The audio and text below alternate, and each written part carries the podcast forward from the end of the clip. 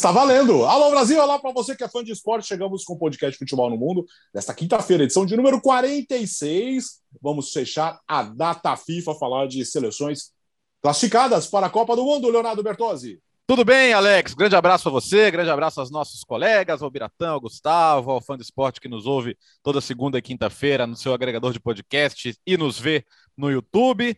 É, se você não gosta das seleções, azar seu. Eu gosto, eu me divirto, achei uma semana muito divertida. Não acabou ainda, né? A gente está gravando antes da rodada derradeira aí da, dessa data na Comebol, mas ah, teve algum, algumas coisas muito bacanas. O, o, gol da Escócia no finalzinho contra Israel, do McTominay, a torcida na loucura, Sim. a Escócia que já foi para Euro sonhando em voltar a uma Copa do Mundo, né? A, mesmo aqui na América do Sul, o Chile lutando com a vida aí, com uma geração já envelhecida e torcedor comparecendo, apoiando. Então, no mundo inteiro você vê cenas aí de de paixão, de, de, jogos decisivos e foi muito legal. Então hoje temos classificadas, Alex. Você tá com a camisa de uma aí, então já pode falar sobre isso. Sim, Gustavo Hoff. Ah, é assim, putz, nossa, eu passei para o Gustavo, vai falar da Alemanha, meu Deus. Mas por enquanto só a saudação, vai, porque agora ele não é mais tão Alemanha assim, né, Léo? É, Nossa, tá, tá, tá bandeando, é, tá Publiquei, é, é. publiquei, é. publiquei texto na semana passada no meu blog sobre a Alemanha, tem um texto sobre a Dinamarca também, as duas seleções classificadas, as camisas que Alex Seng e o Biratan Leal vestem. É da Dinamarca, né? O Biratan tá cortando um pouco. Não, é mim, Canadá. Mas... Não, é do Canadá. Canadá. Eu achei que era Dinamarca. Eu não é, tinha é, visto parecia muito essa metade. O, assim, o Gustavo né? tá bandeando. É, tá na pauta. O Gustavo tá bandeando para um idioma mais próximo do nosso, sabe, Alex? É, é, o que, que, que seria, sei lá, Espanha, de repente, pode ser? É, é. Pode Vocês viram que eu tô. Bom, para o fã de esportes que acompanha, hum. para o fã de esportes, Espanha e Alemanha, estamos aí, sempre acompanhando tudo. Ah, é, para o fã de esportes Era que acompanha Alemanha. no YouTube, é. ó, estou com uma camisa rara da Macedônia do Norte. E essa é do Pandev, não dá para mostrar o nome aqui atrás, não, mas a Macedônia do Norte, que foi responsável por uma das maiores surpresas nessas eliminatórias, aquela vitória sobre a Alemanha na Alemanha, resultado que colaborou para a queda do Joachim Löw. Né? Na volta, tomou 4 a 0 a Alemanha classificada para o Mundial. Vamos falar bastante sobre isso. Tudo bem, Bira? Opa, é, tudo bem. Eu tô, o áudio está um pouquinho esquisito para mim, tá? Então, hum, se eu problema tiver reações, é, então se eu tiver reações estranhas, só justificando em relação a isso. Mas... Reações estranhas do é. Biratã. É, é difícil encontrar, assim, para mim é tudo é. normal já. É. Não, mas ah, eu gosto da FIFA. Quer dizer, eu não gosto da FIFA, porque eu sou a favor de outro modelo, mas eu gosto de jogos de seleção. Eu acho eles necessários e acho que o pessoal aqui pega muito no pé porque o pessoal se desencantou com a seleção brasileira e acha que no mundo inteiro é igual. E não é igual, não. A gente vê é, a reação de torcedores por tudo quanto é lugar, como futebol de seleções ainda tem a sua importância. E agora tem aquela fase legal que a gente começa a fazer aquele eh, ticar, né? As seleções uhum. que estão classificando. Já começou. Porque agora cada data FIFA vai vir mais, né? A cada, a cada momento, a cada jogo vai aparecer mais. É muito legal porque você já começa a imaginar a Copa do Mundo se desenhando. Né? Então a gente já começou com Alemanha e Dinamarca. É... Na próxima poderia, vem oito europeias, né? É, e poderia, poderia até ser o Brasil nesta semana, se o Brasil tivesse vencido a Argentina naquele jogo que não existiu, e daí, existe, daí existiria uma possibilidade de combinação que poderia até cravar o Brasil agora classificado. Não vai ser possível porque o Brasil não jogou com a Argentina, né? Então, quer dizer, jogou só alguns minutinhos. Mas, mas é legal, porque agora vai, vai vão começar a ticar assim, Copa do Mundo vai começar a aquecer tudo, vai começar a imaginar os confrontos, é a coisa mais legal que tem. O momento entre o sorteio da Copa e o jogo de abertura da Copa é espetacular. Vamos começar com a Alemanha. É, o Chaves diria a Alemanha.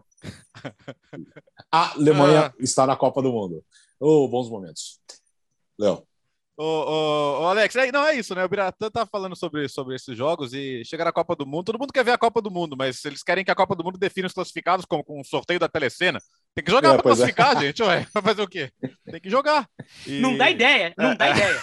É, até porque. O, em, Infantino vende uma, cria uma loteria FIFA, né? É, não. E, pra faturar o dinheiro. Até porque, hum. para fazer as eliminatórias da Oceania, tá difícil. O pessoal não conseguiu marcar ainda. Estão falando que vai ser em março no Catar. Então, o sorteio da telecena pode ser uma opção, hein?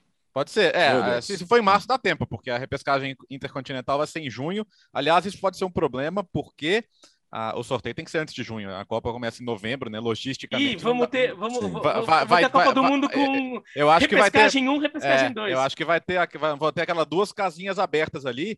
E tem uma outra coisa, né? O, o, o, ranking pode ficar meio distorcido, porque algumas seleções jogam repescagem em março. E repescagem pontua Sim. mais que amistosos. Então, sei lá como a FIFA vai resolver. Da outra vez, ela fez o último ranking antes das repescagens, justamente para não ter peso. Mas, enfim, isso é um assunto meio nerd, então vamos falar da Alemanha. a Alemanha é, cinco vitórias com o, o Hansi Flick, né, que entrou no lugar do Joaquim Low. O grupo era fácil? Sim. Vamos falar a verdade? Era fácil. Mas é o mesmo grupo em que a Macedônia ganhou da Alemanha lá em março.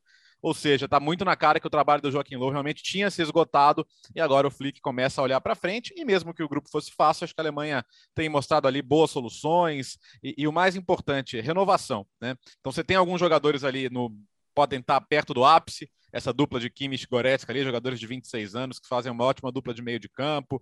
O Gnabry também, que é um jogador super importante. Você tem a experiência do Thomas Miller aí nesse meio. Jogadores crescendo como Kai Havertz, mas também outra cria do Bayer Leverkusen, Florian Wirtz, que foi o jogador do mês na Bundesliga e, e entrou super bem também. A DM do Salzburg. É, a Alemanha é a campeã europeia sub-21.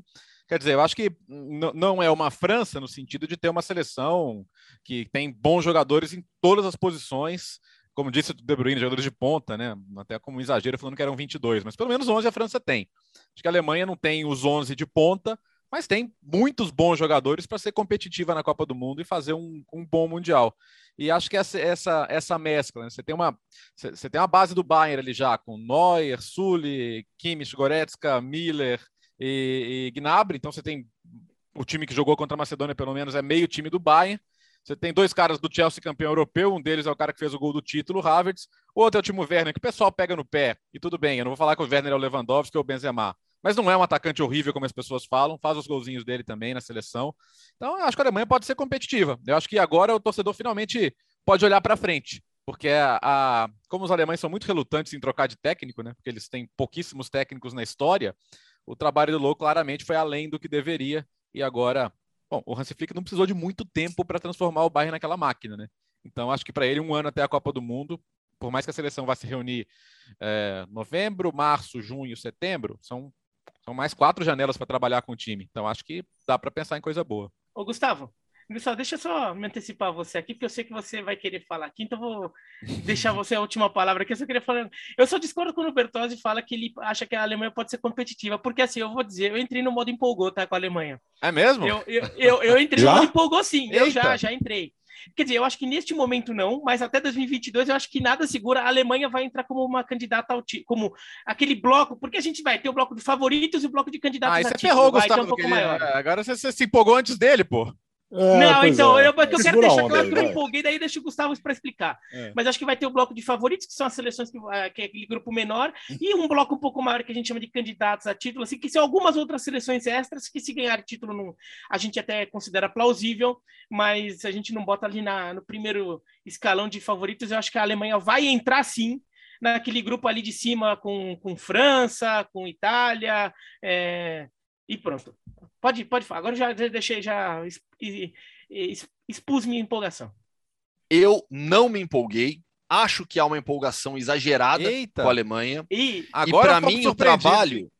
Oh, a gente discorda, Mas, é... A gente também discorda, viu? É, porque assim, é, e eu, eu, escrevi sobre isso no blog. É, o Hansi Flick recolocou a Alemanha nos trilhos.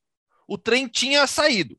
O trem estava perdido com o Joachim Löw. O que, que o Hansi Flick fez? Organizou a, a casinha, colocou ali no eixo, tá tudo certo, voltou a avançar, voltou a evoluir. Por que, que o Hansi Flick não precisa de tanto tempo para essa adaptação? Por uma série de fatores que são vantagens para ele. Primeiro, ele acabou de fazer um trabalho no Bayern é, espetacular e ele já conhece muito bem esses jogadores. Jogadores que ele já conhecia da passagem como assistente técnico do Joaquim Love e diretor esportivo da DFB.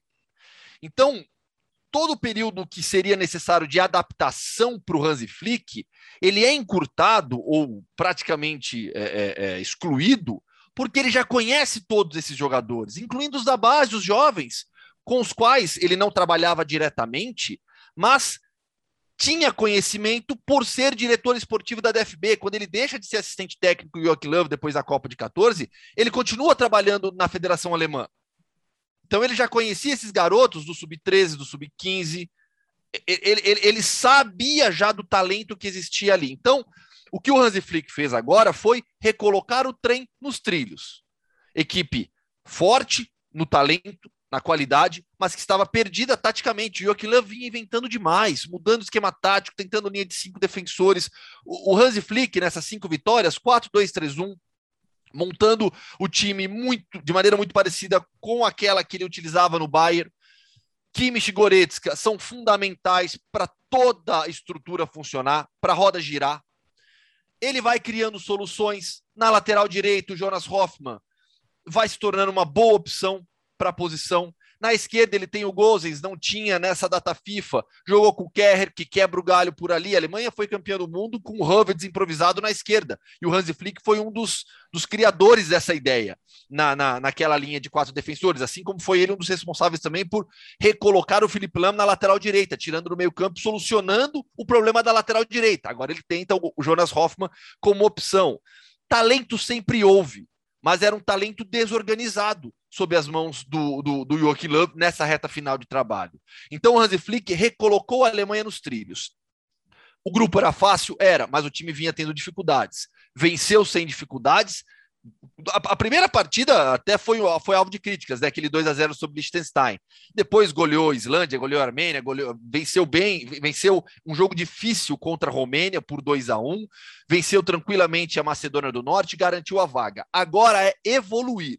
Evoluir para chegar na Copa do Mundo como uma favorita ao título pelo futebol jogado e não apenas pela camisa, pelo nome que a Alemanha ostenta. Porque a Alemanha sempre vai chegar em um Mundial com, conosco olhando e falando, é uma das favoritas ao título, é a Alemanha, tem talento. Só que o futebol não condizia com essa condição. Agora, é, é, e aí eu estou de acordo com o Bertozzi, tem, tem, tem, em um ano, com todas essas próximas convocações, tem tempo para evoluir, crescer e, mais importante, ser testada contra adversários mais fortes. Isso que a Alemanha precisa agora, de testes mais fortes para provar essa capacidade dentro de campo. E, e vai ter, né, Gustavo? Porque é, set, é, junho e setembro é Nations, então a Nations são as, as 16 seleções de primeira divisão, vamos dizer assim. Então você vai ter em março, como você já está classificado direto, você tem duas datas de amistosos aí. Então, se a Alemanha é. quiser pegar só jogo forte uh, até a Copa, ela pode pegar, né? E é o que precisa. E, e um ponto que, que, vocês já citaram, né? A questão do, do atacante central, do centroavante. A Alemanha não tem um problema ali. Ela tem é, é, um ponto a ser melhorado. O Timo Werner é a solução? Por enquanto, não, apesar de ter feito alguns bons jogos. O Kai Havertz também joga ali já foi utilizado pelo Hansi Flick. Talvez seja uma opção melhor. É o encaixe, é acertar essa equipe, porque opções com talento mais experientes, é, no auge da carreira, ou iniciando, é, essa seleção tem de sobra. Dá para citar o Musiala também é. nesse grupo de jovens. Aliás, para não falar que o, que o final do Joaquim Low foi totalmente inútil, foi ele que trouxe o Musiala, né? O Musiala que estava entre Inglaterra e, e, e Alemanha, e, e, ele tinha muitos motivos para ser Inglaterra, porque ele mudou para a Inglaterra com sete anos, jogou, fez a base toda no Chelsea, depois que ele foi para o Bayern, né? Mas ele, ele jogou, na, jogou na base da Inglaterra com Bellingham, por exemplo. Ele poderia perfeitamente estar na Inglaterra. E o, e o Low foi lá, falou diretamente com ele, falou: Cara, você tem um futuro brilhante com a Alemanha, vem com a gente. E ele foi nessa. Então, pelo menos, pelo menos esse legado aí ele deixou. O Musiala ainda, ainda. Eu estava vendo uma, uma matéria sobre ele no The Athletic, ele ainda vai e volta do treino com a mãe. mas, ô, Gustavo, no final das contas, você não discorda tanto assim de mim, porque eu falei que assim, se a Copa fosse hoje, não, mas se a Copa, a Copa em 2022, então eu tô projetando uma evolução. É que eu tô confiante que essa evolução vai acontecer. É, a gente está de acordo nisso, eu também tô. É, é eu vejo a, a, a, o elenco da Alemanha é, é, muito forte, já era, não é não, assim, é, já era forte. O futebol apresentado estava abaixo do que esse time é, podia. Eu não acho que o time Werner seja um, é, ele, claro, é, não é um super centroavante tudo, mas assim, a, Alemanha tem condições, e o futebol de seleções, inclusive, tem condições, é, oferece essas condições ali, de você ser competitivo, sem necessariamente ter todo mundo redondinho. A Itália também não tem um super centroavante, e é uma marca do futebol italiano ter um, um centroavantão, um Luca Sim. Toni da vida. É, é, é, uma, é uma das marcas vai tradicionais do futebol italiano, é ter esse jogador. E a Itália hoje é super competitiva sem esse jogador. A Espanha não tem esse jogador, o Ferran Torres não é esse jogador. E a Espanha tem sido competitiva. O futebol de seleções permite isso. O time, o Werner, para mim, para a Alemanha, se, se o time ficar bem redondinho, eu não vejo isso como um problema tão absurdo assim, não. É, talvez assim, como, não, como foi para o Chelsea. Vai o, o Timo Werner para o Chelsea, que muita gente começou a ver como um ponto frágil da equipe. Eu não acho que na Alemanha isso possa ser algo tão grave assim. E o Hansi Flick conhece metade do time, né? Trabalhava, como você descreveu já muito bem aí. Então eu vejo essa curva da Alemanha como uma curva bem provável. Eu não vou falar, não vou cravar que vai acontecer, porque eu não tenho bola de cristal. Se, eu tivesse, eu não estava aqui. Eu estava postando a loteria como Biff Tannen e virando milionário. mas... mas, mas eu acho que a Alemanha é, tende a ter uma curva de crescimento bem forte agora, e, e é isso, vai fazer alguns jogos contra seleções importantes, é, provavelmente no futuro, para ganhar um pouco mais de casca, né? Porque a lembrança mais recente é aquela derrota para a Inglaterra que não foi legal na, na Eurocopa. Mas acho que o mais importante, como disse o Gustavo, né, Léo, é primeiro colocar ordem na casa. É a primeira coisa, botando ordem na casa, a Alemanha será favorita em qualquer torneio, né? Ah, e, e acho que a, a, esse período final do Flick aí foi muito fora da curva, né? Pensar a Alemanha eliminada na fase de grupos de Copa do Mundo é o que a gente nunca imaginou que veria e, uhum. e talvez não veja de novo. Até porque depois na outra vão ser 48. No final do Love, né? Do Love. Isso, isso, isso final isso, do Joaquim Love. É, perdão. É. E a, em 48 vão ser aquele grupo de três classificando dois, né? Aí para você ter você ser eliminado na fase de grupos vai ser realmente um, um esforço hercúleo monumental, não vai acontecer. E acho que não vai ser dessa vez, embora a Alemanha não tenha ranking para ser cabeça de chave possa pegar um grupo meio chato, mas é aquela história. Nenhum dos cabeças de chave vai querer pegar a Alemanha também, né? Sim. Agora, é, olhando para o ataque de novo, diga, diga, Gustavo. Não, não, não, não, vai lá, vai lá, manda lá. O, o, engraçado, né? Porque todo mundo esperava tanta coisa do Timo Werner e não vai, né? Ou vai e é desse jeito. eu, é, eu, lembro que no então, Leipzig... Mas desse jeito não é o jeito que todo mundo esperava, né? Ou, é, ou, mas ou, aí talvez... Quando estava no é, Leipzig, né? talvez tenha faltado uma avaliação melhor do que ele fazia no Leipzig, Alex, porque ele já perdia muitos gols no, no Leipzig. É, às vezes ele precisa de muita chance para marcar, né? Exato. O fã de esportes que acompanha a, a, a Bundesliga é, e acompanhava na época do, do Timo Werner no Leipzig, sabe, sabia disso, né? Não é o caso de um centroavante como é o Lukaku, como é Ibrahimovic, que precisa de poucas chances para marcar. Né? O Timo Werner precisa de mais, é um atacante, tanto é que eu, eu nem, nem o classifico como um centroavante. Né? Quem, quais são centroavantes hoje do futebol mundial? Lukaku, Benzema, é, é Robert Lewandowski. O Timo Werner, para mim, é muito mais um atacante central, tem maior movimentação, não que esses sejam é, pivôs, paradões, não é isso, mas é pelo estilo de jogo. Né? Para mim, ele é muito mais esse atacante, tanto é que faz lado de campo. No Leipzig, muitas vezes jogava como um segundo atacante. Então, acho que talvez a expectativa tenha ficado alta demais sobre o Timo Werner. Ele é um atacante muito bom, não é maravilhoso, não é espetacular, não será o melhor do mundo, mas é uma boa opção para a Alemanha e uma opção diferente do Kai Havertz. Enquanto não surge, eventualmente, o, o, Hansi Flick não encontra outra possibilidade ali, né? Que você tem o Kevin Volland, por exemplo, né? Que é um jogador que já saiu, voltou da seleção alemã, é, mas é, é, uma opção, e é uma boa opção. Só não dá para exagerar, tanto é, no lado da crítica positiva, como no lado da crítica negativa. Ou oh, se o Lewandowski fosse alemão, hein? Meu Deus. Nossa senhora. Não, não é daí ia ser complicado. Aí, acho que estava todos, todos os problemas estariam resolvidos já. É, olá. Só que sabe o que eles falavam no, nos anos 2000? Ou se o Klopp uhum. tivesse decidido jogar pela Polônia, hein? É. Olhando agora para Dinamarca, como explicar essa, é, essa temporada tão boa? A Dinamarca também na Copa do Mundo, né, Bira? A Dinamarca é classificada para foi a segunda classificada e olha é, é, é, uma das seleções que, naquele grupo que não vai ser cabeça de chave, a Dinamarca não deve ser cabeça de chave. Se bem que assim, olha, tá chegando, viu? Tá chegando, mas ela não deve ser cabeça de chave. É uma das seleções que você não vai querer pegar. É uma das daquela, daquelas seleções. Vai ficar preferindo pegar outras ali que vão ficar no pote 2 da, do sorteio da Copa do que pegar a Dinamarca. Porque é um time muito bem montado, uma defesa muito forte.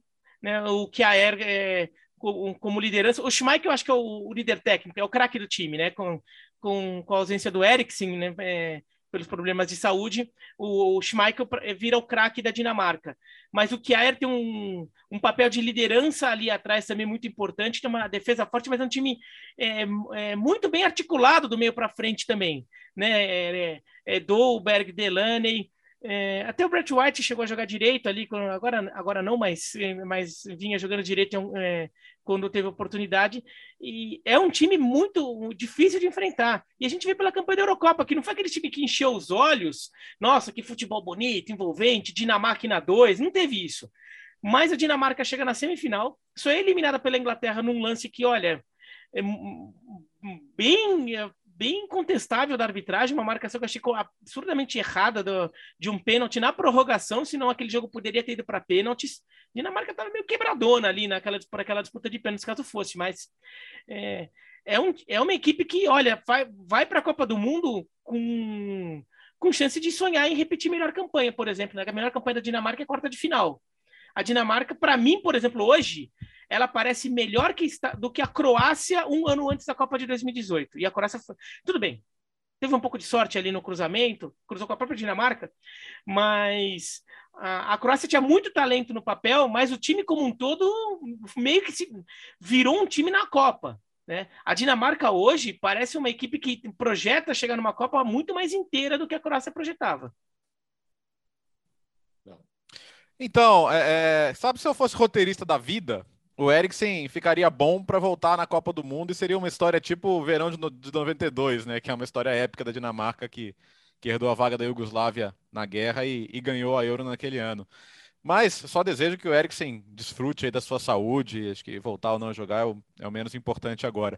Mas eu acho indissociável o, o, o espírito de união, de grupo e de, de prazer em estarem juntos que esse grupo teve depois daquele episódio. Para mim, assim, e não adianta, cara, a gente pode falar de mil aspectos táticos, eu sei que o Gustavo vai falar bastante sobre isso, mas para mim, para mim o que, o, o, o que esses caras formaram ali um grupo de, de dar a vida uns pelos outros é, depois daquele episódio é, é, é, é indiscutível e ali o que foi a Dinamarca no resto do torneio, o que eles têm sido.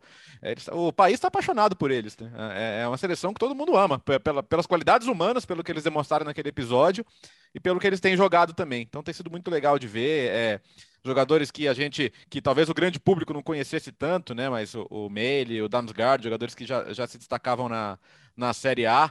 E, e os caras todo mundo conhece, né? O Schmeichel, o próprio Christensen, Royberg, esses caras que são, são pilares do time também são super importantes. Oito vitórias, sem levar gol, pô, sem falar na campanha da Euro, já é o ano com mais gols da história da seleção dinamarquesa. E o Casper Hillman, ele não seria o técnico na Euro se a Euro fosse no dia normal, né? Porque era o Aj Hareid o técnico, ele ia se despedir na Euro e o Casper Hillman ia assumir depois. É um cara que tinha projeção local no máximo, né? Técnico do Nordland, um trabalho rápido no mais fora da Dinamarca. É, bem para o Anderlecht, acabou não tendo acordo para a liberação dele. E, e, hoje é um cara que faz um trabalho brilhante. Né? Então, a Dinamarca pegou um técnico que não era uma grande estrela internacional, mas que hoje faz um trabalho elogiável. Acho que a Dinamarca estaria. Vamos lá, se você considerar a Itália, Argentina como campeãs continentais, a Dinamarca, para mim, estaria no pódio como a terceira seleção do ano aí. Aliás, ESPN.com.br, o texto do Gustavo Hoffman, que ele vai aqui tá dar um spoilerzinho, né? O, o Casper Hillman, ele, ele, ele, ele conquistou o primeiro e único título do Nordjylland, título dinamarquês. Né? É um clube novo, fundado no início dos anos 2000, e se não fosse realmente o adiamento da Euro, ele não tinha assumido já na competição, uma história é, sensacional. O Biratã falou agora há pouco né, sobre o grupo de candidatos ao título da Copa do Mundo. Hoje, eu acho que esse grupo é grande ainda. Ele vai, talvez ele seja reduzido para a Copa, mas a gente tem, vamos lá, vamos pensar aqui. É, França, Itália, uhum. Espanha, Inglaterra, Bélgica, Alemanha, Brasil, Argentina, esqueci quem. Acho que eu falei Inglaterra. Basicamente é isso. Né? Então, e Portugal, Portugal, é, pelo talento que tem. Então, a gente está tá trabalhando com um grupo grande ainda de candidatos ao título. Talvez esse grupo seja reduzido. O que, que eu escrevi nesse texto e que eu defendo? É, o futebol europeu de seleções ele é mais forte do que em qualquer outra região do mundo, nem tanto pelo topo, mas muito pela força média que existe no continente. Equipes como Croácia, Sérvia, Rússia, é, Noruega, Áustria, a Dinamarca. E para mim, nesse bloco de força média do continente europeu, a Dinamarca é a melhor. A Dinamarca é quem mais se destaca. É o time mais organizado e que tem no grupo de jogadores é, quase todos jogando nas cinco grandes ligas. Dessa última convocação, por exemplo, 18 dos 23 jogam nas cinco grandes ligas europeias. Estamos falando de La Liga, Premier League, Bundesliga, Série A e Ligue 1. Olha o nível de competitividade a qual esses jogadores são expostos diariamente, disputando também os torneios continentais. Com Casper Hillman, essa equipe se tornou um, um, um time de maior posse de bola, pressão sobre o adversário e variação tática. Eu analisei a, as últimas cinco partidas da Dinamarca, que são os cinco jogos de eliminatórias depois da, da Euro. Nesses cinco jogos, em 30% dos minutos, o time jogou no 4-3-3.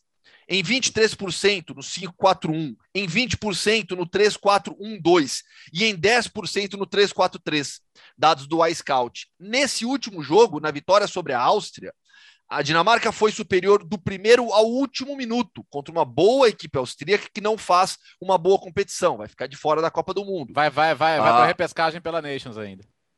É verdade, tem, tem a chance pela Nations. Mas a, a Dinamarca foi superior do início ao fim, se impondo e jogando no 3-4-3, com linha de cinco defensores. E aí você pega os jogadores. O Christian Eriksen era a grande estrela. O Christian Eriksen era uma estrela internacional do futebol. Sim. Né? Infelizmente aconteceu isso durante a Euro, não está com a seleção, não está jogando. A Dinamarca consegue ter um elenco equilibrado. Você tem o Yusuf Poulsen na frente, você tem o Kier e o Kasper Schmeichel, que a gente já citou, você tem o Delaney no meio campo, você tem o Meili na lateral. Você tem boas opções em todos os setores. Não tem nenhuma estrela. Não tem nenhum jogador que sobra no futebol mundial. Mas você tem um equilíbrio na montagem do elenco, que hoje está muito bem comandado pelo Casper Hillman, que faz esse time jogar. Jogar bola, pressionando o adversário, sempre com maior média de posse de bola. Nessas cinco partidas, por exemplo, eu fiz esse levantamento também. É, muita pressão no, no, último terço do campo, recuperou, por exemplo, o índice de 19,6% de recuperação de posse de bola no último terço, pressionando, apertando, porque é um time que quer a bola nos pés. Então é uma equipe bem agradável, bem legal de se ver jogar. Não vai chegar na Copa como uma das favoritas, mas é um time que compete com qualquer um. Qualquer um. Você botar França e Dinamarca, Brasil e Dinamarca, jogo, né? Argentina e Dinamarca, tem jogo. Tem jogo porque é essa força ah. média do continente europeu. É, hum? mas se, se, o Brasil pega a Dinamarca na Copa eliminada, você imagina já o negócio. É Dinamarca, é. Ah, sim, lógico. Ah, é, sei lá o quê. Em 98 a gente ganhou. 98 já podia ter sido, inclusive, né? Foi um jogo duríssimo. É, e o Brasil era muito mais time que a é. Dinamarca. A eh, Dinamarca capengando, mas naquele jogo lá foi um sufoco danado. Mas você já imagina que vai acontecer. Se fizer esse negócio todo com a Bélgica, que no papel até chama muito mais atenção que a Dinamarca, imagina o Brasil perdendo a Dinamarca. Eu lembro de um 4x0. Que ano que foi o Biratã que o Brasil tomou 4x0 da Dinamarca? Foi 89? Foi, 80, foi, foi uma excursão. Acho que foi 80, acho foi 88, foi com o é. Carlos Alberto Silva ainda de técnico, não foi? Ah, eu vou pesquisar aqui, vai Não falando, foi a seleção do ou foi a seleção do Lazzaroni já? Pode ter sido a do Lazzaroni já, hein? Acho que foi 89. É, acho que foi do Lazzaroni, que o Brasil estava tentando implementar o 352 ali, não tá Foi 89. Tá torneio 89, da é. torneio da Dinamarca. Nossa. Foi um domingo não de lembro. manhã esse jogo. Esse domingo jogo foi um domingo de manhã. Hoje em dia não tem data para nada, né? É. é. Impressionante. Hoje em dia estão ralando para achar um espaço para Brasil e Argentina jogarem, né? Que é, é que, acho que as eliminatórias eram curtinhas, né? Naquela, é, mesmo na diferente. Europa eram grupos menores. A escalação do, a escalação do, do, do Brasil não, não, era, não, era, horrível, não. O goleiro era o Acácio. não Vasco, era horrível. Né? Era até boa, vai. a defesa, Paulo Roberto, Paulo Roberto Costa, né? Que jogou em vários uhum. times. André Cruz, Ricardo Gomes e Branco. Boa defesa. Oh. Meio campo tinha o Bernardo, pai do Bernardo que. que, que Bernardão. Bernardão, Bernardão, Bernardão. É. Giovanni, Bismarck, Valdo. Oh. A, a, dupla do Vasco, Giovanni, Bismarck, Valdo. É. Cristóvão, Cristóvão Borges. E o, o centroavante era o Gerson. Gerson Goleador, jogava no Galo. Internacional. Tinha gol pra caramba. Atlético Mineiro. Né? Isso. Sim. Depois, infelizmente, Nossa. faleceu. E no segundo tempo entrou Mazinho, Silas, Careca. Ela era o Lazzaroni mesmo. E, e, era a Dinamarca de Michael Laudrup, Brian Laudrup, Elstrup, né? É, esses caras. Morten Olsen, que depois virou técnico, Lars Olsen. Por 15 anos, né? É, foi. Foi anterior ao Herey, né? Ele ficou 15 anos no comando da, da, da Dinamarca, de 2000 a 2015, o Morten Olsen. Esse foi o varandão da saudade. É, olha, André Cruz, Bismarck, nossa. O André Cruz senhora. jogou demais. Muito. O André Cruz jogou e, demais. E batia, e batia a falta, viu? O Brasil, ganhou, o Brasil, ganhou, o Brasil é. ganhou da Itália com o gol dele, né? Lá em, é. lá em, Bolonha. Lá em Bolonha. E o Ricardo Gomes, então? Que foi o Nossa Ricardo Gomes, um dos melhores zagueiros do Brasil em todos Sim. os tempos. Em todos Espetacular. os tempos. Aquela geração da zaga do Brasil era muito boa. É, Ricardo Gomes, Moser, Ricardo, Ricardo Rocha, Rocha, André Cruz, Moser, Aldair Ricardo surgindo. Rocha, Isso. Aldair. É, aquela, Ricardo Rocha, Aldair, hein? Mauro Galvão, Mauro Galvão Nossa. também. Olha os zagueiros que o Brasil tinha naquela época. Que absurdo, né? Não, e, e assim, e, as, e, zagueiros de personalidade, né? Sim. Que, é, né, que botava respeito ali. Vamos continuar girando. Agora vamos para onde, Léo? Vamos para a África? África. Faz o final ali? É, já temos. E, e, a África é complicada, que a, África não tem, não tem classificação antecipada porque não tem jeito. São, são mata-matas que decidem os. Quer ver? Ô, Bertozzi, vamos ver, vamos ver se você, vamos ver se você concorda. Ah. As eliminatórias mais difíceis do mundo são as africanas. Eu acho que sim, porque é isso. Você, você joga tudo em Muita dois jogos. fase. Mesmo, é? mesmo que você atropele todo mundo, você, você pode, teoricamente, ganhar, ganhar todos os jogos, menos dois. Você pode ganhar mil jogos, empatar dois, no caso aqui, seis jogos, empatar dois, e ficar fora da Copa do Mundo. É possível. Então, você, vai, você pode ter. Pode ter surpresas. Já foi assim uma vez, né? Teve até um Argélia e Egito super dramático. E, e agora a gente volta a ter esse formato. Mas Senegal e Marrocos já estão lá não chega a ser nenhuma surpresa, né? Senegal, acho que em termos de nomes, é a seleção mais forte do continente, com o Mendy, com o Mané, com o Gueye, com, com o Jeju, que meteu três gols agora, mas é um time com o Libali, é um time super competitivo. É, eu acho que certo, com qualquer adversário na fase final vai ser favorito. E o Marrocos ainda, além, além de ter uma seleção excelente, o que o Hakimi está jogando pela seleção também, não só pelo PSG, é brincadeira, parece que todos os gols saem dos pés dele. Conseguiram contar com o Munir, né? Que teve aquela, aquela batalha com a FIFA lá, porque já tinha jogado pela Espanha, no final das contas foi liberado. Só que o Marrocos está fazendo todos os jogos em casa. Teve a, a, história do jogo com a Guiné que foi adiado por causa da, do, do, da tentativa de golpe lá e, e, as, e as outras restrições de viagem. Então, o Marrocos já joga em casa. Então, ficou fácil para eles esse grupo. 12 pontos. E aí, o, o que tá legal são os confrontos diretos, né? Que você vai ter um Camarões e Costa do Marfim na última rodada. Se elas vencerem na penúltima, Camarões vai ter que ganhar para não ficar fora da fase final. E Gana e África do Sul. Aí o que eu queria antes de passar para você é destacar a África do Sul. A África do Sul está na frente de Gana nesse momento. Então, se a África do Sul ganhar do Zimbábue, ela ou pode até já estar tá garantida, não é, não é provável, mas ou no mínimo vai jogar pelo empate contra a Gana fora de casa. E assim, faz, faz 11 anos da Copa da África do Sul que foi legal pra caramba, né? Um baita clima bacana, sabe? Um, umas festas, tirando aquelas vuvuzelas insuportáveis. Blá, blá, blá.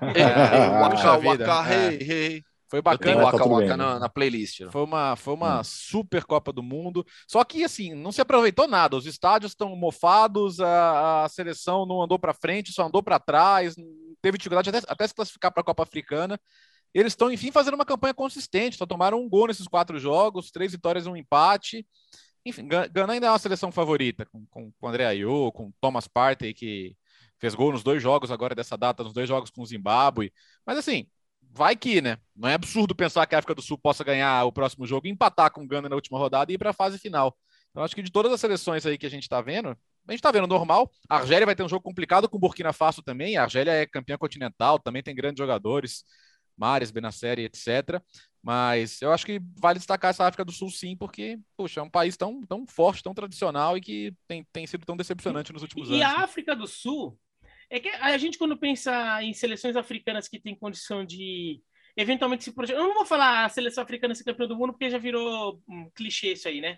Não, mas seleções africanas que têm condição de se projetar e virar uma força média, vai no cenário mundial. A gente pensa muito na Nigéria, por exemplo, porque é, já está aí há bastante tempo nessa. Tem, muito, tem uma população muito grande, tem muitos jogadores surgindo com, com, com frequência. Então a Nigéria está sempre forte. É, Camarões, por exemplo, era uma seleção que é, é, era muito constante, deu uma oscilada ali, deu uma queda nos últimos anos, agora está tentando voltar. A Costa do Marfim, por exemplo, não foi uma, nunca foi uma seleção é, sempre competitiva, é uma seleção com gerações, e teve aquela geração do Drogba, do Kone, que era muito boa, mas não, já não sustentou. É, Gana era muito forte também. Egito, em Copas do Mundo, nunca foi tão bem quanto em Copas Africanas. Agora, a África do Sul não tem motivos muito claros para a África do Sul não estar tá nesse grupo. É. A África do Sul é, é, um país, por exemplo, com uma população grande, é um país, para os padrões da África, para os padrões da África, é mais rico até, é, é um país que gosta muito de futebol. É que eu acho que os recursos internos na África do Sul ali para o desenvolvimento, tudo, muitas vezes se destinam mais ao rugby ao cricket, onde a África do Sul é potência mundial, e o futebol acaba não recebendo tanto. Tanto que os estádios mesmo ficaram as moscas, muitos às vezes são usados mais. É, recebem mais público quando tem jogo de rugby, eventualmente algum deles, do que com, com jogo de futebol. Mas se a África do Sul é, resolver fazer um trabalho de não, não, um, projeto ali que, que diversos agentes lá dentro do, do, do, do, do esporte sul-africano se unam lá para fazer, não, o futebol vai ser também um dos símbolos da África do Sul, a África do Sul não tem motivo para não, não virar uma grande seleção. Uma seleção forte ali, uma seleção de jogar a Copa do Mundo toda, toda vez. E agora, com 48, todo mundo vai jogar toda vez, né? Mas assim, é, é, no modelo com 32, ela estaria sempre entre as, as cinco melhores da África para disputar a Copa do Mundo. Não, não existe motivo para a África do Sul não estar tá nesse, nesse grupo se fizer um trabalho bem feito e não é Mundo Hoffman ainda, vai ter entrevista bem bacana, aliás. Já, já. Mas no grupo J, Tanzânia brigando pela classificação com Benin, Congo, as duas, as duas seleções têm sete pontos, Congo tem cinco, Madagascar três. Já é um grupo por si só meio alternativo, né? E a Tanzânia, é, futebolisticamente falando, é uma seleção de pouquíssima expressão na história da, do continente. Tem só duas participações em Copa Africana de Nações, nunca foi para a Copa do Mundo.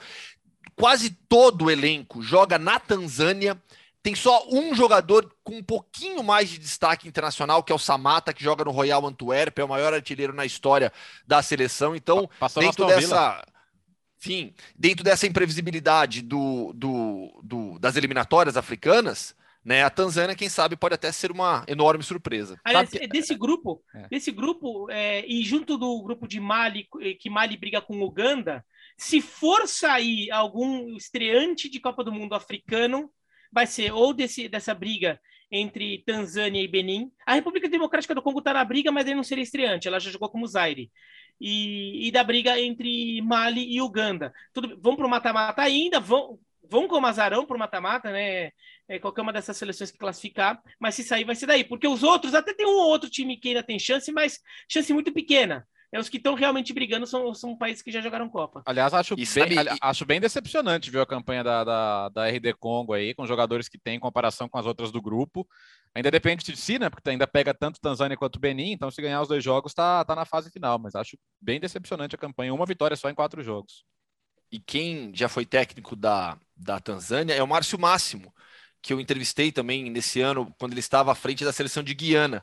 Né? Ele comandou, ele foi técnico do Young Africans também, lá na, no futebol tanzaniano, tanzaniano que, que, que, e aí eu lembro que ele me contou que é relativamente bem organizado também dentro da estrutura do futebol do continente. Eu tenho a camisa da seleção da Tanzânia e do Young Africans. Aí, ó. Caramba. Se a Tanzânia, se a Tanzânia passar de fase, eu vim aqui no, no programa com, com aliás, uma das duas. Aliás, foi você que me deu uma, uma jaqueta da seleção do Quênia de aniversário uma vez, o Biratã? Foi, Nossa. foi. Pô, tá vendo? Baita presente, cara. O Biratã é demais. Nossa. Velho. Foi, foi. Depois eu vou, é porque havia uma aqui. relação emocional é. entre o Bertozzi e o Quênia naquela É verdade, é verdade, é verdade. Foi por causa disso. é, não deu é... pro Quênia, né? O Quênia tá nesse grupo do Mali e Uganda aí, mas já tá eliminado. Não deu. É, precisa contar ha essa história de Harambe Stars. É, nós tra hashtag trabalhamos com informação. Não, mas é, é foi não. Mas, foi, foi, foi, tem uma época por interesses clubísticos a gente torcia pelos quenianos na São Silvestre. Ah, entendi. é, então era isso. Simples assim. E na América Central, as eliminatórias com o CACAF, vamos destacar quem, Léo? Canadá, Canadá, o Biratã tá de Canadá aí. O Canadá já foi para uma Copa lá em 86, no distante 86, e tá na hora de voltar e vou te falar que acho que vai voltar, hein? Ontem é, o que o Biratã empolgou com a Alemanha, eu empolguei com o Canadá.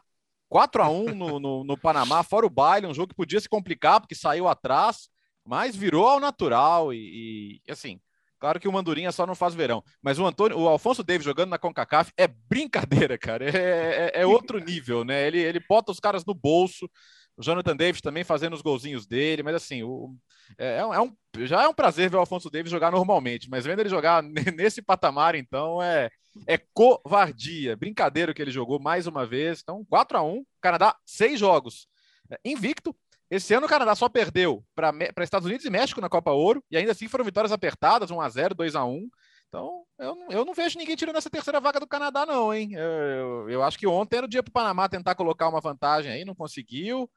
É, a Costa Rica que perdeu para os Estados Unidos está muito enfraquecida, muito enfraquecida, não, não, conseguiu ter uma renovação de geração.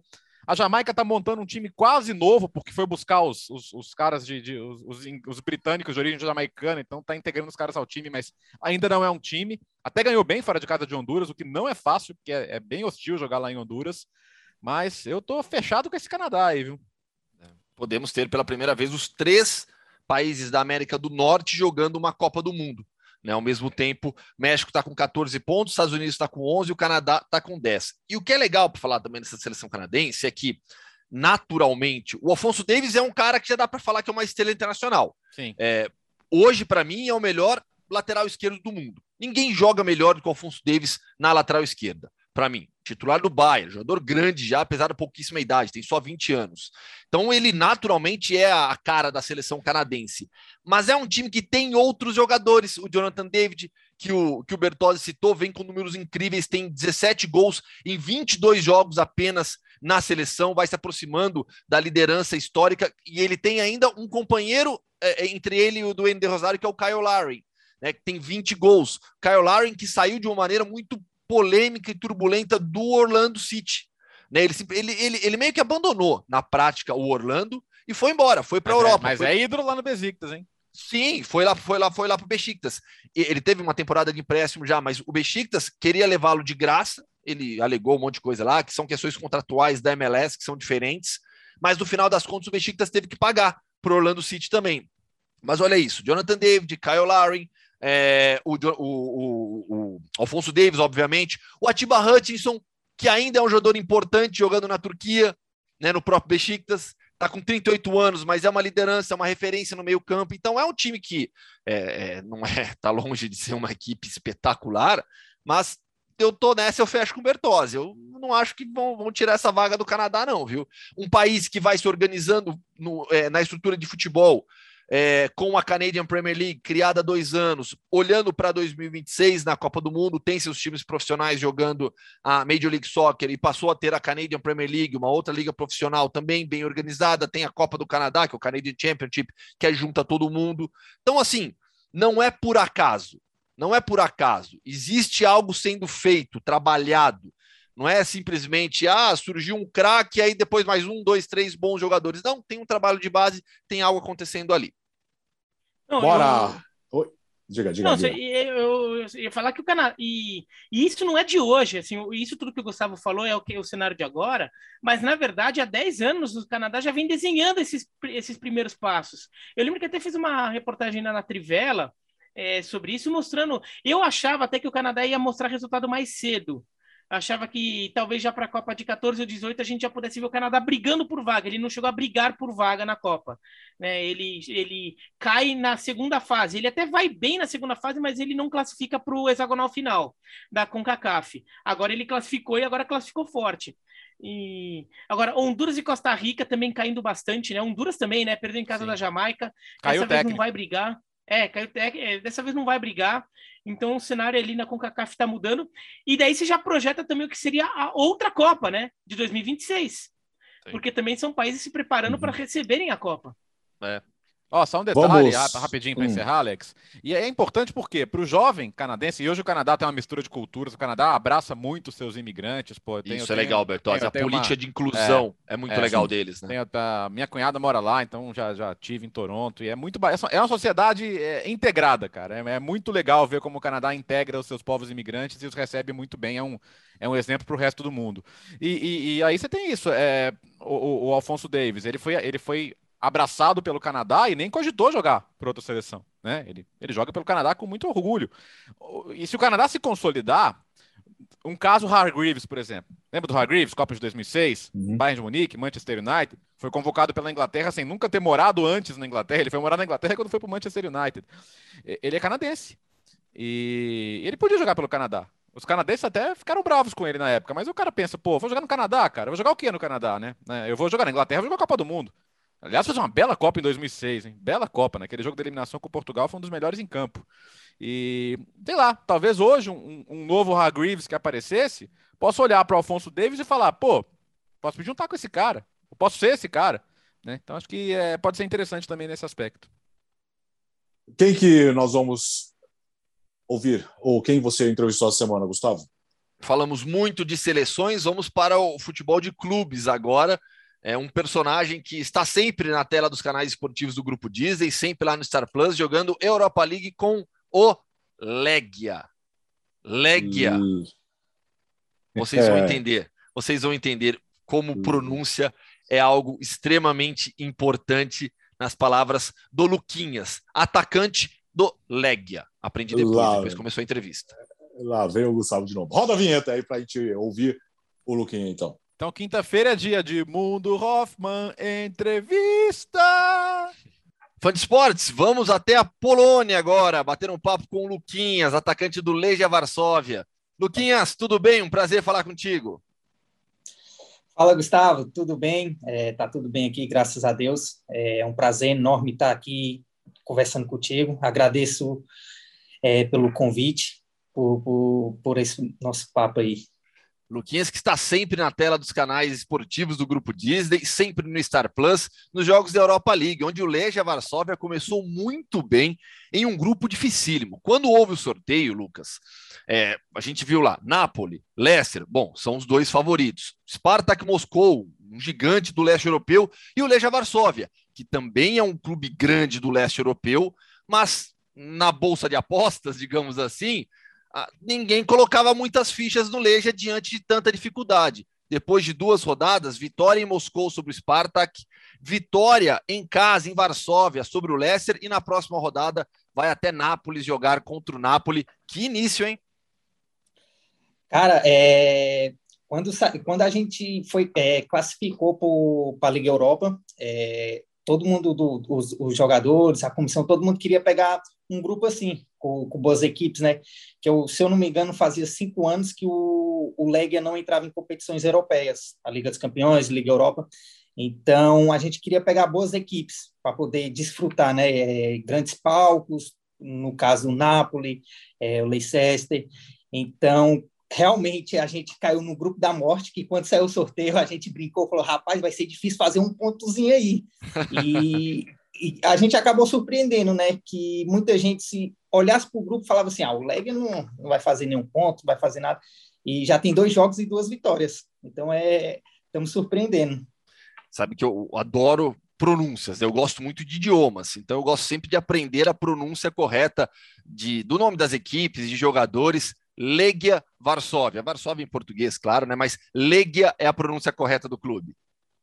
É, Legia. Aqui, aqui no, na Polônia eles costumam falar Legia. É, ah. no, quando eu cheguei aqui, eu fui dar uma entrevista, foi a minha primeira entrevista, nunca esqueça. É, ele, eu falei, estou muito feliz de estar no Legia. Rapaz, depois eu fui vendo os comentários do torcedor falando, não é Legia, é Legia, ele está falando errado. E depois eu, eu aprendi que todo mundo falou que era Legia, é Legia. A partir daqui, então, Legia, tá bom? Para o pessoal aqui do podcast Futebol no Mundo aprender também. Se na Europa League o início é espetacular, no campeonato polonês, onde vocês são os atuais bicampeões nacionais, o início é muito ruim. O time está com duas partidas a menos do que a maioria das equipes, já foram dez rodadas. O Legia tem oito partidas disputadas. 15 quinta colocação, primeira fora, fora do, da zona de rebaixamento até o técnico já está balançando, né? O Czeslaw Mihiniewicz.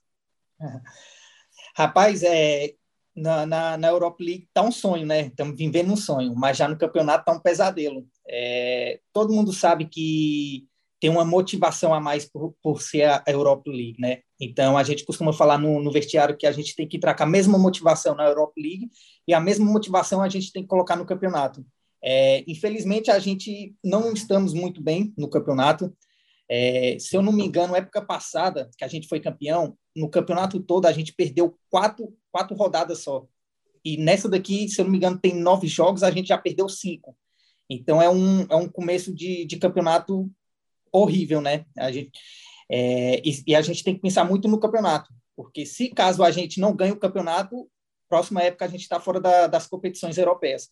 Então a gente tem que focar bastante no campeonato para poder mudar isso sempre quando tem um time jogando é, com, competição continental, a gente fala, ah, agora tem que dividir as atenções, talvez não consiga um desempenho tão forte no campeonato. Isso acontece mesmo? Dividir as atenções, você acaba focando demais no torneio continental, no caso de vocês, Europa League, e aí acaba tropeçando em jogos nos quais vocês normalmente venceriam na Polônia? Cara, é, foi, foi o que eu falei, né? O Lega estava cinco anos sem entrar nas competições europeias. Então, é, vamos dizer que na semana do do Leicester. É, a cidade já é outra, é outro ambiente. É, você vai na rua, já tem cartazes, é, vai no, no, Instagram, no Facebook, é toda hora isso. Então acaba a cabeça do jogador vendo isso tudo e acaba a motivação indo lá em cima. E passa isso na outra semana já não é assim. Na outra semana tu já não vê cartaz, já não vê aquela uhum. movimentação toda. Então, querendo ou não, a motivação do, do, jogador baixa. Então é isso que a gente tem que mudar para poder reverter essa história do, do campeonato. E Varsóvia é uma cidade belíssima, né? Nossa, eu, eu, eu falo para minha esposa que toda vez que eu entro para jogar, na hora que eu estou entrando no túnel, olho os torcedores, é espetacular. Eu nunca tinha visto isso na minha vida. O que eles fazem, eles começam a cantar do começo ao fim.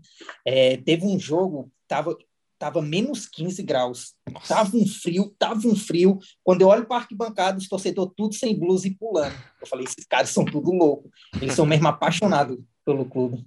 E é, são, são, torcidas fanáticas, né? A gente está falando da torcida do Legia, tem o clássico de Varsóvia, o derby de Varsóvia com Polônia, mas há os clássicos nacionais também, né? Contra, os, contra as equipes do país, o Lech Poznan, o Lech Poznan, o Lech Gdansk, o Wisla Cracóvia, são torcidas muito fanáticas, né? Essa semana, essa semana vai pegar fogo no jogo de domingo, que é, que é o clássico, né? Eles costumam colocar esse clássico lá em cima, que é contra o Lech Poznan. E eles estão em primeiro. Então, essa semana o estádio vai estar mesmo um ambiente incrível. E o campeonato polonês é um campeonato marcado muito pela força física. E você é baixinho, né? Fala a sua altura para o fã de esportes ouvir. Minha altura é 1,68. É 1,68. E trombar com zagueiros na Polônia não é fácil, não, né? É, é, difícil. Quando eu mudei do campeonato português para aqui para o polonês, é, rapaz do céu. No campeonato português eu, eu costumava sofrer cinco, seis faltas por jogo.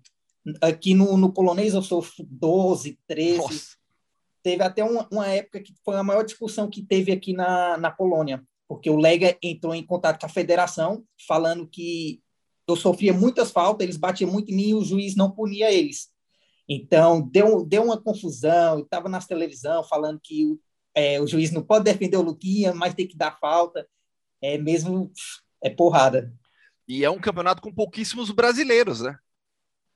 É, tem, tem apesar que agora está começando a vir muitos brasileiros. Tem uma equipe aqui que eu não sei pronunciar o nome, que eu fui jogar, eu acho que tinha uns quatro ou cinco brasileiros. O que tem muito é português. Português tem, tem, tem bastante.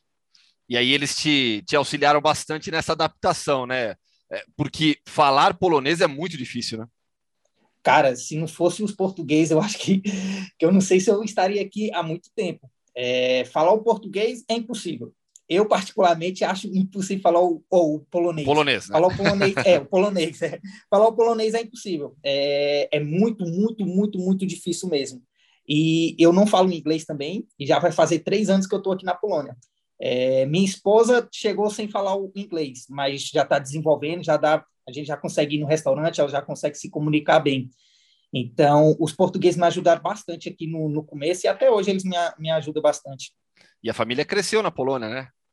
É, graças a Deus. Graças a Deus chegou, chegou um moleque aí e, e cresceu a família com passaporte polonês, né? Quem diria, né? Já, acho que é algo que nunca passou na sua vida, né? No final das contas, você teve um filho que nasceu na Polônia, né? A família cresceu com você já bem adaptado à Polônia e o filhinho com passaporte polonês.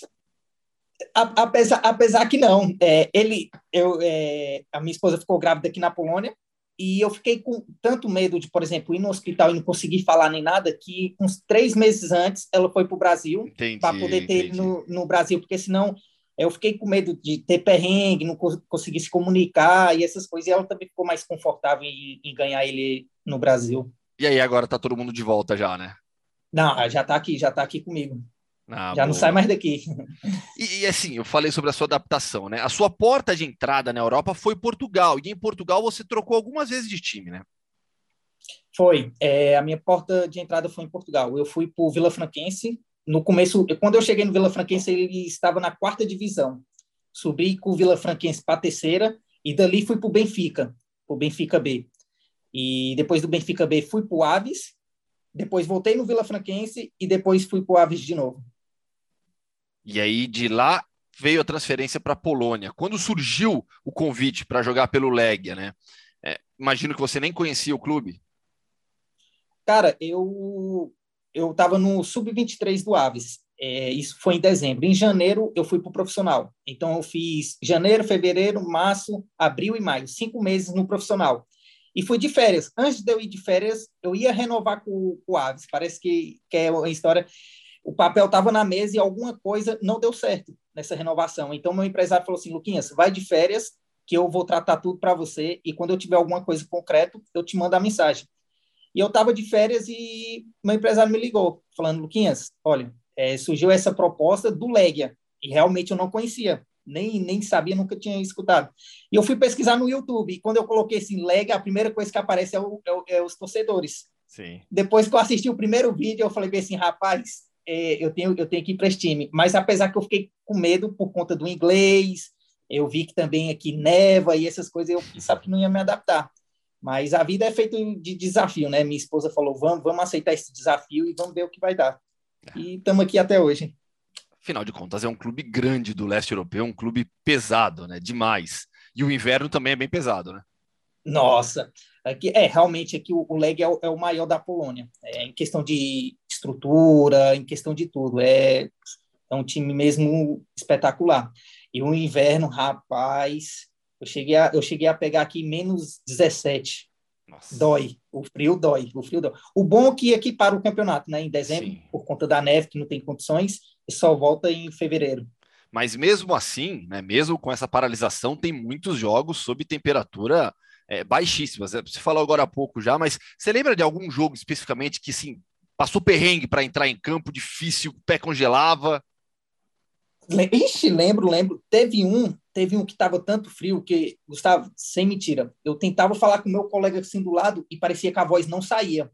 o, o pé congelado, congelado, congelado, congelado é horrível. Eu nunca tinha passado isso. E o pior é que o, o campeonato é tanta porrada e juntar a porrada e o frio, aí que dói mesmo.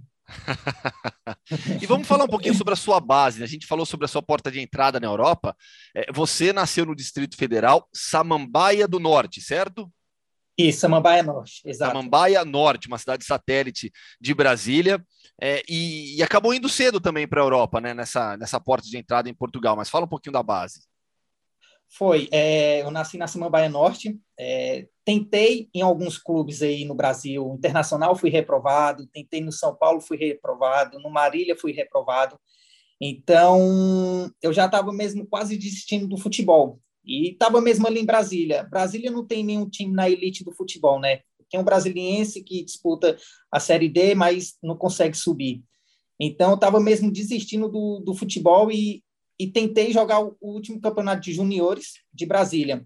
Foi quando apareceu um, um cara, que é o Lúcio Flávio, né? E tinha as portas para Portugal. E me apresentou essa proposta. Então, minha mãe disse: o que custa tentar a última vez? E graças a Deus, essa última vez deu certo. Deu certo demais. E agora você já, já é um ídolo da torcida do Legia. Eu já comentei alguns jogos do Lega na, na ESPN pela Europa League. É sempre que eu pesquiso, tudo que eu vejo, você está sempre em destaque. Nos cartazes que o Lega espalha pela cidade, colocou até em Moscou também. Você está uhum. sempre em destaque. Dá para dizer que você é um ídolo hoje do Lega, né? Cara, eu fico, eu fico muito feliz é, de poder chegar aqui no, no Lega e não conseguir me comunicar com, com os torcedores por conta do, do inglês. E, e isso Aqui no Lega, no final da temporada, eles costumam fazer uma votação para os torcedores votar quem é quem foi o melhor jogador da, da temporada. Em dois, e os dois anos que eu estou aqui seguido, eu fui eleito o melhor jogador para eles. Então, fico feliz, mesmo eu não conseguindo me comunicar com eles, o tanto que eles gostam de mim. É, eu saio na rua com a minha, com a minha esposa, é, eles tiram foto, eles abraçam, tira foto do meu filho. No estádio mesmo, eu fiquei esses jogos fora tirava foto, me abraçava. Então é, é bacana demais receber o carinho deles e ver que realmente eles me acolhem como um, um polonês, né? É, eles, é, eu me sinto polonês quando tô, tô ali no estádio, eles me chamam, mesmo sabendo que eu não consigo me comunicar com eles, eles me abraçam, tenta falar o português.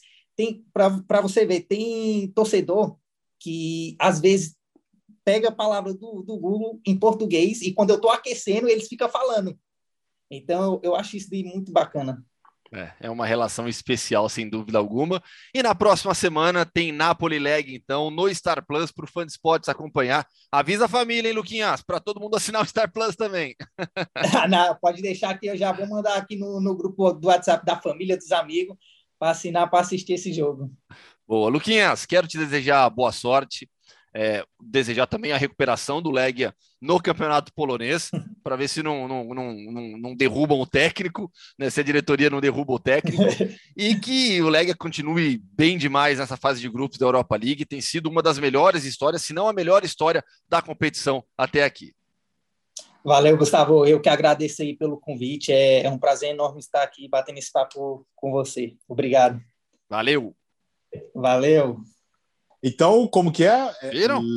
Legia. Legia, viu Legia. só? Como pronúncia é importante, o Luquinhas tá, não é, não é Legia, então. Não, não, é ele, não ele, entrou numa roubada hum. na primeira coletiva de imprensa dele justamente por falar Legia. Né? Chegou, mandou Legia, a torcida ficou pé da vida, queria chegar para ele. Fala, fala Visla. Mas muito legal, muito legal, Luquinhas, um cara bem bacana. Boa, entrevista Hoffman, uma entrevista aí, Hoffman, toda quinta-feira aqui no podcast Futebol no Mundo. Ficamos por aqui. Semana que vem tem mais aí, já para falar muito do final de semana da, da dos, campeões, dos principais campeonatos. Tem grandes jogos que você vai ver nos canais esportivos Disney, no Star Plus. Tudo para você no final de semana, né, Léo? Deixa eu puxar uma sardinha para rodada de italianão esse fim de semana, que tem sábado tem Lazio e Inter no Star Plus, tem Milan e Verona no Star Plus. O Biratã vai ficar ligado. O Biratã fez uma macumba no Milan lá que eu vou te contar, viu? O Del pegou Covid, o, o Manhã operou o punho. O Milan não vai ter nem 11 para colocar no campo. Vai ter sacanagem. E, e domingão estamos juntos, né, Alex? Três da tarde abre o jogo Sim. de Juventus e Roma. 3h45, bola rolando também no Star Plus, na ESPN Brasil. Então, super fim de semana. Jogaço. Fala, Gustavo. Valeu. La Liga tem um Valência e Barcelona bem legal nesse, nesse final de semana também, com Rogério Vogar, Paulo Calçade. Barcelona ganhou desfalques, né? O, Ara, o, o, o Araújo, o Araujo, né? Se machucou, voltou, voltou machucado, tá, vai ser desfalque também. O time renovou com o Pedri, não conseguiu renovar com o Sufati ainda. Tem muita coisa acontecendo por lá. Os seus times de Madrid não estarão em campo no fim de semana, certo? Os times de Madrid, nossa. não, não, não, peraí, não, não. Teve adiamento. Como assim? Os, do, ele torce pros dois? Não, eu torço pro Raio ah, Valecano. Tá. Ah, três, então? Del Barrio de Valleca. Três, del então. Barrio de Valleca. Isso, aí você pode colocar Retafe, Leganês. Ele podia fazer aquela, camisa, pacote, aquela né? camisa meio a meio. É. meio atlético, é. Meio. tudo. É, é, que assim, é que assim, a gente já sabe só. É que eu não vou falar aqui no ar aqui, senão eu vou comprometer o Gustavo lá na cidade é. dele. Tá bom. que, que, ele é meio ponte preta, que ele é meio ponte preta, meio guarani, todo mundo sabe. Não, você pô. que disse, você que disse, você que disse, eu tô quieto. Antes tinha o Red Bull também lá, né? Agora não tem mais. E pro Bira, muito beisebol para você, tá bom? É, não, playoffs da Major League Baseball ali, tem jogo sábado, tem jogo domingo, mas eu vou fazer um Rir e Vem Ajax no sábado à tarde também. Boa. Léo, Gustavo, Bira, mais, um, mais uma edição do podcast Futebol no Mundo. Bom fim de semana para você. Nós nos encontramos na segunda-feira aqui no seu agregador favorito, no YouTube. Muito obrigado sempre pela audiência. Valeu!